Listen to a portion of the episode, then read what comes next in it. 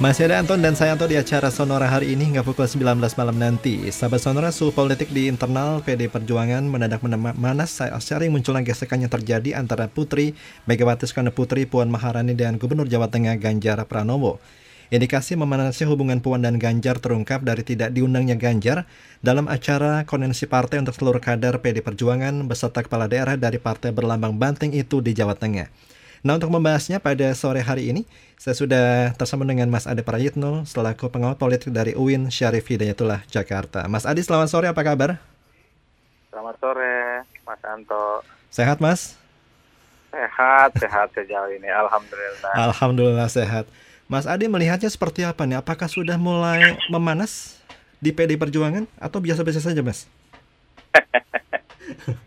Ada dua hal ya. Ya bisa ditangkap. Pertama yang tampak di panggung permukaan.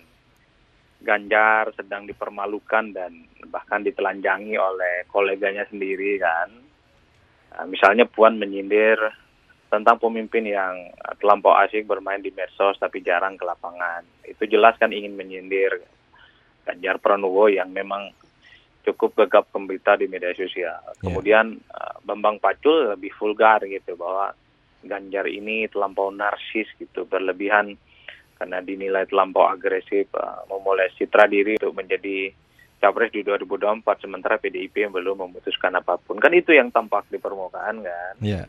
Nah, yang tidak tampak di permukaan ini yang kedua, publik mengendus adanya uh, kelompok orang tertentu yang kemudian tidak happy, tidak terlampau bahagia dengan uh, elektabilitas Ganjar yang muncul dalam radar berbagai survei, bahkan Ganjar kalau mau jujur disebut sebagai kandidat terkuat yang muncul dari PDIP. Ya. Sementara pada saat yang bersamaan ada orang figur tertentu di internal PDIP yang sebenarnya punya akses langsung kepada ketua umum, punya karpet merah, bahkan punya golden ticket yang bisa direkomendasikan sebagai capres, yeah. Tapi tidak muncul dalam radar survei, gitu loh mas. Baik. Ini pasca Pak Jokowi tidak bisa mencalonkan lagi, Mas Adi, dari partai hmm. berlambang Banteng, ini yang katakanlah mempunyai elektabilitas yang cukup tinggi, ini kan Ganjar, mas. Betul, kalau pakai variabel survei tentu Ganjar yang paling rasional untuk diusung. Yeah. Tapi sering kali tentang nominasi pencapresan partai politik itu tidak melulu menjadikan survei sebagai basis parameter untuk menentukan kandidat. Yeah. Dia punya variabel dan instrumen lain yang bisa diusung. Misalnya tentang kedekatan, tentang fatsun politik yang memang tidak bisa dibantah oleh siapa pun termasuk di PDIP. Yeah. Kalau mau jujur, di PDIP itu kan soal pencapresan tergantung dari Megawati. Betul. Mau Ganjar tingkat elektabilitasnya tembus sampai ke langit, kalau tidak dapat restu, ya tidak akan ada uh, apa pun bagi Ganjar untuk baca presan ataupun tiba-tiba misalnya faksun politik diberikan kepada Puan. Ya kalaupun Puan baru muncul dalam radar survei, ya tetap saja akan diusung gitu ya. Iya. Oleh Apa? PDIP sebagai capres. Mas Adi melihatnya Mas Ganjar selama ini tidak begitu dekat dengan kader PD Perjuangan di Jawa Tengah atau khususnya lebih spesifik lagi dengan ya, Ibu Mega? Saya kira Ganjar Ganjar kan pengurus DPP juga. Ya. Kalau dilihat dari situ tentu Ganjar sudah bisa diterima oleh semua kader. Betul. Cuman kan uh, pada saat yang bersamaan Ganjar ini tumbuh besar bersamaan dengan uh, Puan Maharani yang kebetulan memang punya terah biru gitu ya. Yeah. Yang merupakan anak ideologis dan biologisnya Bung Karno. Sesuatu hal yang dalam banyak hal agak sedikit menyulitkan Ganjar untuk mendapatkan akses langsung terhadap rekomendasi partai ya untuk pencapresan di 2024 gitu loh Pak. Ya, Jadi, cuma pengalaman sebelumnya Pak Jokowi mulus-mulus saja Mas Adi. Oh iya, karena Jokowi tidak ada lawan yang sebanding di internal Mas. Ya. Itu menjadi catatan yang agak berbeda. Jokowi tidak ada lawannya. Puan saat itu dianggap terlampau masih muda. Baik. Prananda juga masih dinilai terlampau muda. Belum ada nama Risma, belum ada nama Ahok gitu ya. Dan kebetulan juga Ahok masih gubernur DKI Jakarta dan Ganjar ya saat itu masih jadi gubernur. Jadi dilihat irisannya saat itu di mana Jokowi sedang berkembang pesat sedang digandungi oleh publik. Tidak ada satupun di internal PDIP yang bisa menyaingi auranya Jokowi. Kalau saat ini beda ceritanya.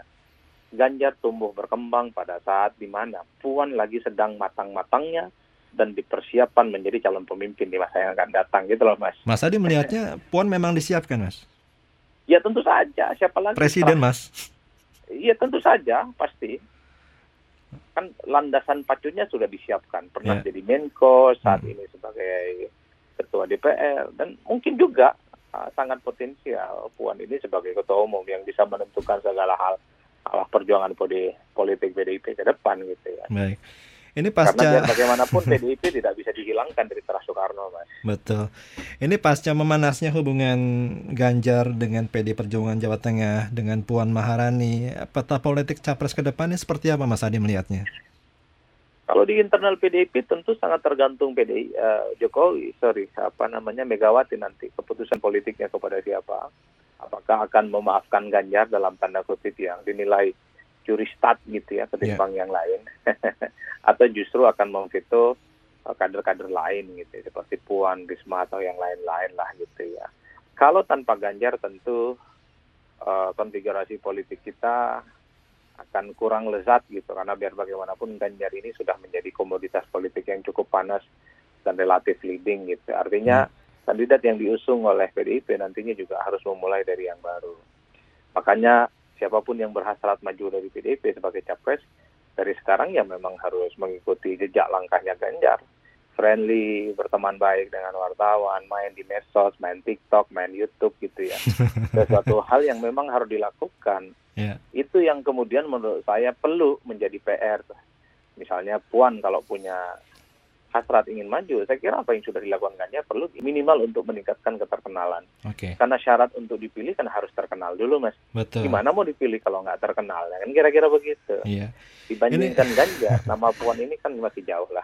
Kita boleh berandai-andai, Mas Adi ya. Seandainya nanti memang Puan yang dicalonkan oleh PD Perjuangan menjadi calon presiden nanti, apakah dalam arti kata tanda kutip cukup seksi, Mas? Akan dilirik oleh para calon pemilih? Tergantung siapa tandemnya. Kalau hmm. tandemnya punya magnet elektoral yang kuat, saya kira juga menarik. Gitu yeah. ya. Nah, makanya nanti tergantung bagaimana PDIP ini menskenariokan pencapresan, apakah tetap memaksakan Puan ataupun tidak. Kalau memaksakan Puan tentu harus bekerja dari awal dan bekerja ekstra, mas. Karena biar bagaimanapun banyak orang yang masih belum kenal Puan, yeah. elektabilitasnya masih rendah gitu ya. Nah, capresnya nanti atau pasangan Puan nanti tentu adalah orang yang sebenarnya sudah tinggal finish, ibaratkan orang lari, tidak memulai dari bawah lagi.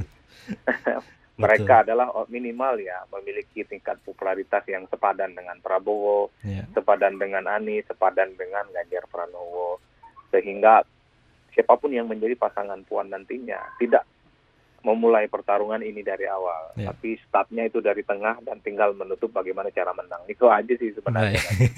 Kita lihat ke depannya seperti apa Mas Adi ya. Thank you, thank you Mas. Terima kasih, salam sehat Mas dari kami. Oke, okay, oke. Okay. Selamat sore. Sahabat Sonar itu tadi Mas Adi Prayetno, pengamat politik dari uh, kampus UIN Syarif Hidayatullah Jakarta yang sudah sedikit uh, menggambarkan mengenai suhu politik di internal PD Perjuangan yang mendadak memanas seiring munculnya gesekan yang terjadi antara Putri Megawati Soekarno Putri Puan Maharani dan Gubernur Jawa Tengah Ganjar Pranowo.